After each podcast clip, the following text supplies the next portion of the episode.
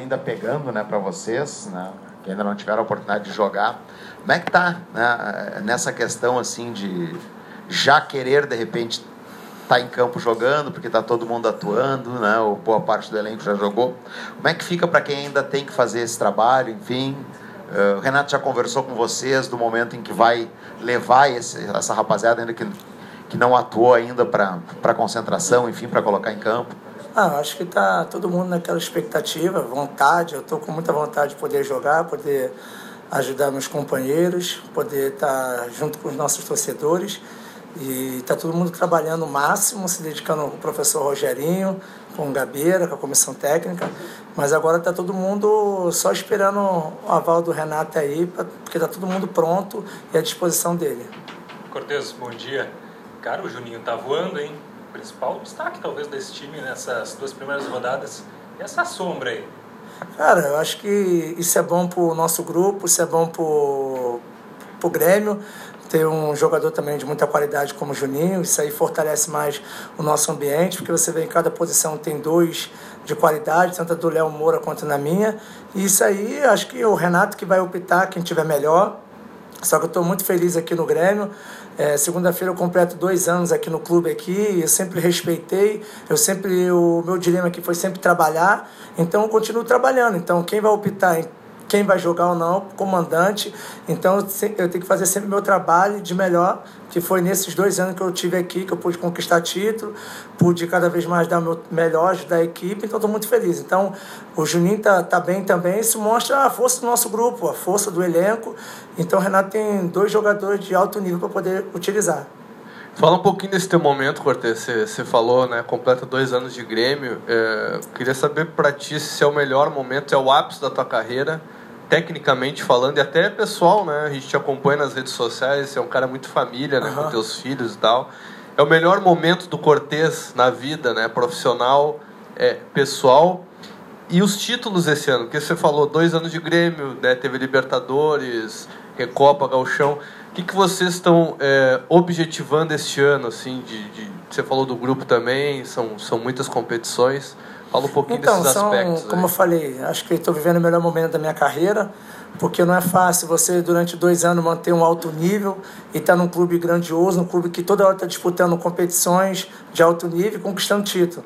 Então, estou super feliz aqui no Grêmio, o grupo me recebeu super bem, sempre motivado a trabalhar. Sempre quando eu saio de casa, venho para cá, venho com uma alegria imensa, porque foi um clube que abriu as portas para mim, que confiou em mim. Então, a minha motivação a cada ano é conquistar mais títulos, poder deixar meu nome aqui nesse clube, poder fazer história junto com os meus companheiros. E o grupo todo está com esse pensamento, dessa temporada ser melhor do que foi ano passado, porque só assim a gente vai continuar cravando nosso nome aqui no clube. Ô Cortez, você abriu falando sobre a pré-temporada. Fisicamente, 100%? E houve alguma conversa, algum pedido para jogar segunda-feira ou já tem algum planejamento de quando vocês vão atuar? Não, tá todo mundo bem, eu estou bem fisicamente, estou preparado.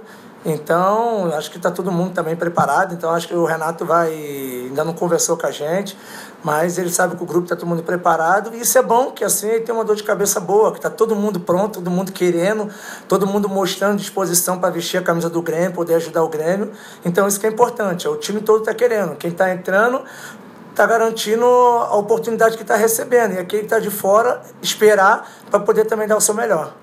Claro que se a gente fizer uma escala da importância dos campeonatos, a Libertadores está tá acima dos outros prêmios mas evidentemente vocês vão se focar em tentar conquistar o, o máximo que, que puder nos quatro, né? Uh, em relação a Libertadores, que é a minha pergunta, é o seguinte, Cortez, vocês ficaram com ela, digamos assim, engasgado por tudo que aconteceu ano passado, né? pode ter até um, um, gostinho especial jogar esse ano, né? por tudo que envolveu a eliminação do Grêmio ano passado?